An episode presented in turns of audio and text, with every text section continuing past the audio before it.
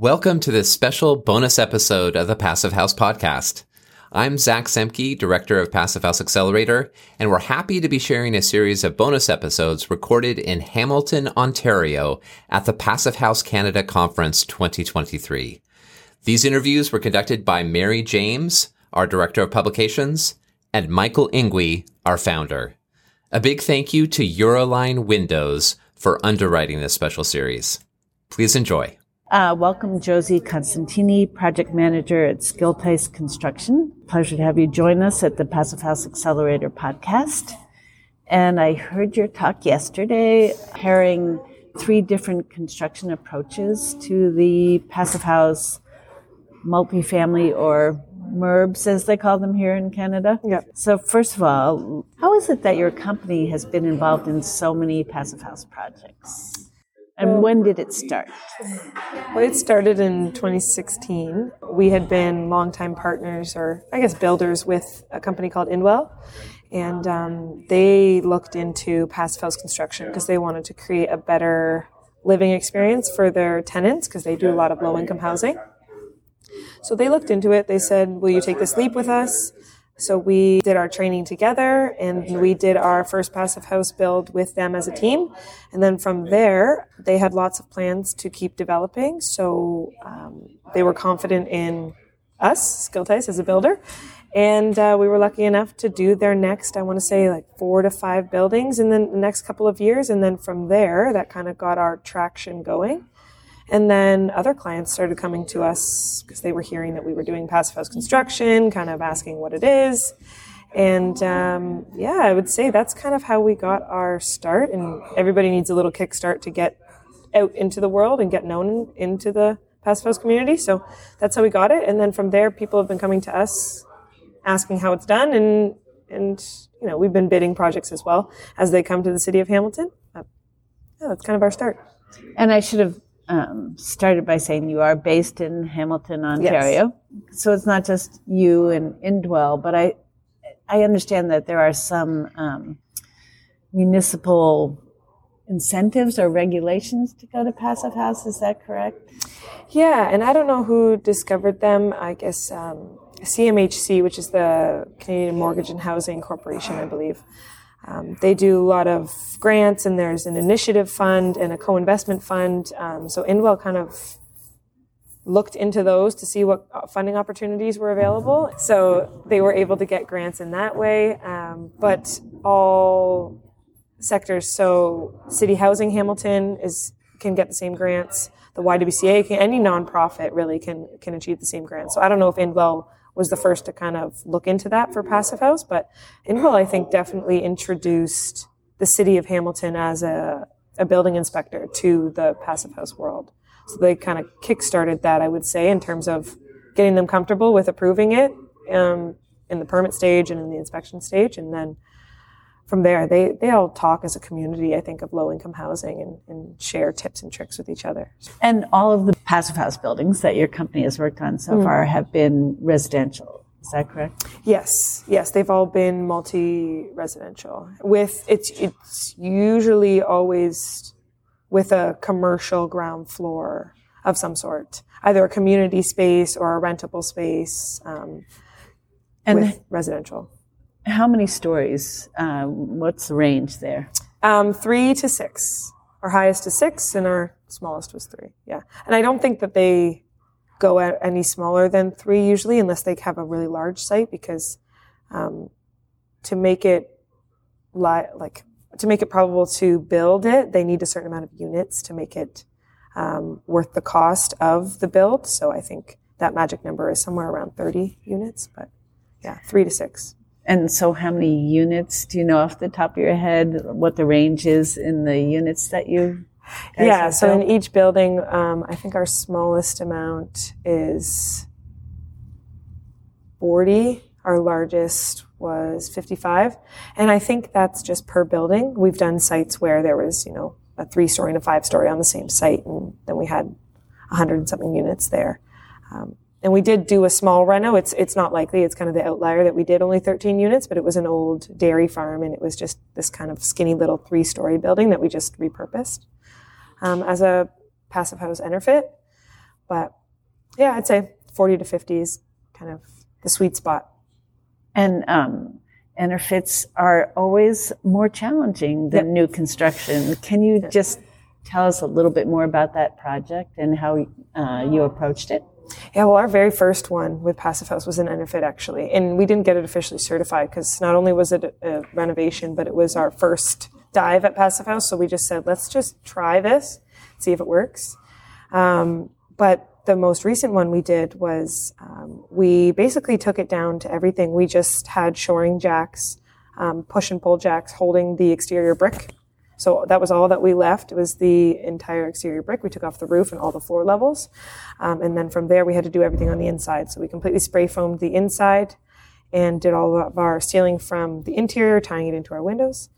Um, that one I thought was fairly easy as a renovation, I would say. When you're just left with the shell, it's an easier, easier go. The first one we had done where we had to keep the floor levels and everything, wrapping the air tightness layer around different building forms on the outside. We had brick, we had concrete, I think we had plywood. There was plaster at some point, and we tried to make it one cohesive layer by the end. That was that was more challenging. Not only that, the, these buildings are falling down. There's a reason why they need renovations. So it's not even just the passive aspect. The building is falling apart at the same time. So it just takes a little bit more care.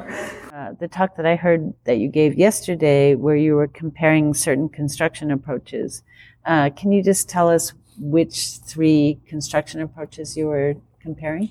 Yeah, so we did, I call it a stick build, but it's kind of like an on site framing, so nothing would be prefabricated. So we just have um, either wood or, or steel structural studs, and um, we're site building those with some either wood joists or, or steel beams. So that's kind of our stick build. And then we have our total precast, which was, um, in this case, it was total precast concrete. So it was sandwich panels for the exterior and then hollow concrete floors for the floors. And then the third one was uh, kind of a combination of the two. We had these preformed, they're called flush beams or delta beams. And then we had precast concrete floors, but then all of our exterior walls were built on site. So it was kind of half prefabricated, half built on site. And the hybrid, what were the advantages that the hybrid approach brought? Well, the hybrid approach structurally gets us up all six floors in almost the same speed as a precast would. Um, the only difference is you're not completely closed in, but um, not all parts of construction need you to be closed in that quickly. Um, so as soon as our structure was up completely, all I think that one was five or six stories. Um, then we could start running all of our services. Really, the only things that need your entire building closed in that fast would be any interior finishes or, or running actual electrical. Um, but plumbing and all services were run as soon as that, and we were at the same time building our exterior walls. So it, if it comes down to cost, that one was very, very cost effective, that build. Um, I don't know if that was just the market at the time, but it's a nice way of getting kind of a precast or prefabricated, sorry, schedule, but um, without either having to pay those costs or or having that finish because you have to pick kind of either you're doing precast concrete or you're doing pre-panelized systems. So it gave us the flexibility to do more interesting designs. And um, if I understood correctly from your talk yesterday, it's also a lower embodied carbon end result than the precast concrete. Yeah, which actually somebody came up to me afterwards and said that they've done studies on the precast concrete and they said it's actually not that bad, but depends, I guess, on what kind of concrete you're using. Yeah, the um, the embodied um, carbon, and you can do like you know more efficient construction too, as long as we're um, our floor to floor heights are good, then we can have less waste in terms of um, studs that we're using. We're not using cut studs if we use full studs and everything. Um, yeah, the embodied carbon is is much better, especially if we use wood for the outside. And um, looking ahead, um, with the extensive experience that you have, rumor has it that um, you actually have had to turn away um, passive house work. I mean, maybe not you personally, but your company has had to turn away passive house work because you just have too much work on your hands. Is that true? Yes, yes, and um, some of that has been with Indwell. Um, because they're building all over now. They're kind of expanding where they're building, and they have a few in Kitchener. They had one in Woodstock Um, in London. Um, there was also one for the University of Toronto Scarborough, I believe, is a large project. There's one in Windsor. Not to say that we would have gotten all these projects, but we've turned them away. We didn't bid on them, or the ones with Indwell, um, we had to say that we can't do or accept because, for one, you know, if it was our first House project, maybe we would do the distance, but it just wasn't economical for us, and we have too much work here in Hamilton that's more sustainable. Mm-hmm. Yeah. What projects are on the horizon for you? Right now, we have two with City Housing Hamilton, both six stories. So there's very similar builds. Um, they will be one is Passive House Classic, and one will be Passive House Low Energy, um, just for different site constraints and building constraints on the other site. Um, so those are ongoing now, hopefully to be finished mid next year. We have one in Binbrook, which is I think 100 units of a. Um, it's a seniors How housing. far is ways Oh, Binbrook? Binbrook. So it's technically in the like the township or the city of Hamilton. It's just a I don't know. I'd say 15, 20 minutes, um, a little bit more south. And um, that one is sen- um, seniors residence. Yeah, it's 100 units. It's three different buildings, all interconnected. Um, that one's just in the design stages, so that won't start construction until next year. We are currently bidding on one. Don't want to say which one. That is closing next month that is also for a seniors residence that we're hoping to get for Passive House. Indwell has the fourth phase of Royal Oak.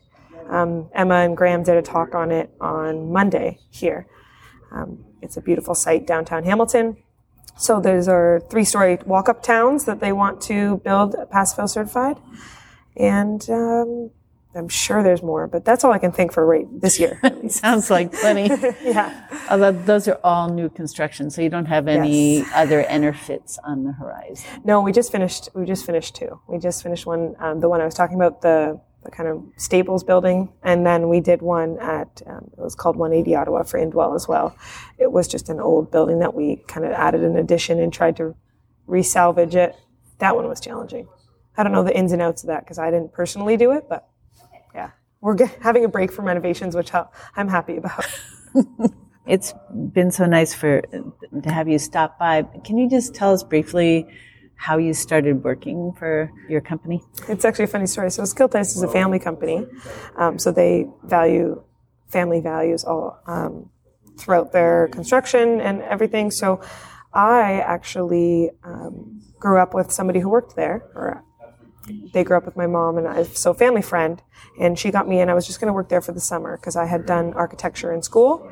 So I wanted a summer job. I worked there for the summer, and then after the summer was over, I I went to Henry, my boss, and asked if I could stay uh, because I was really enjoying it. Because I was kind of shadowing as a project manager and, and learning the ins and outs of construction, and that was in 2016, and I never left.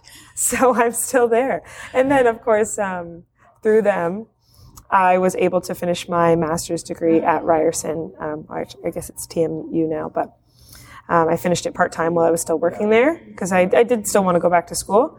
So they were flexible enough to let me do that. And yeah, it's kind of one of those things I got in and I never got out.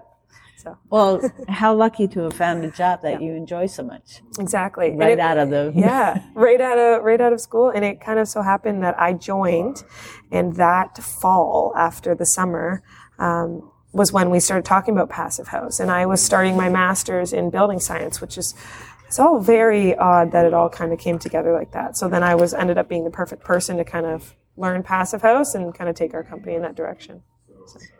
That's great. Well, congratulations again. Thank you. Thank you so much for coming by and talking with us. No problem. Thank you for having me.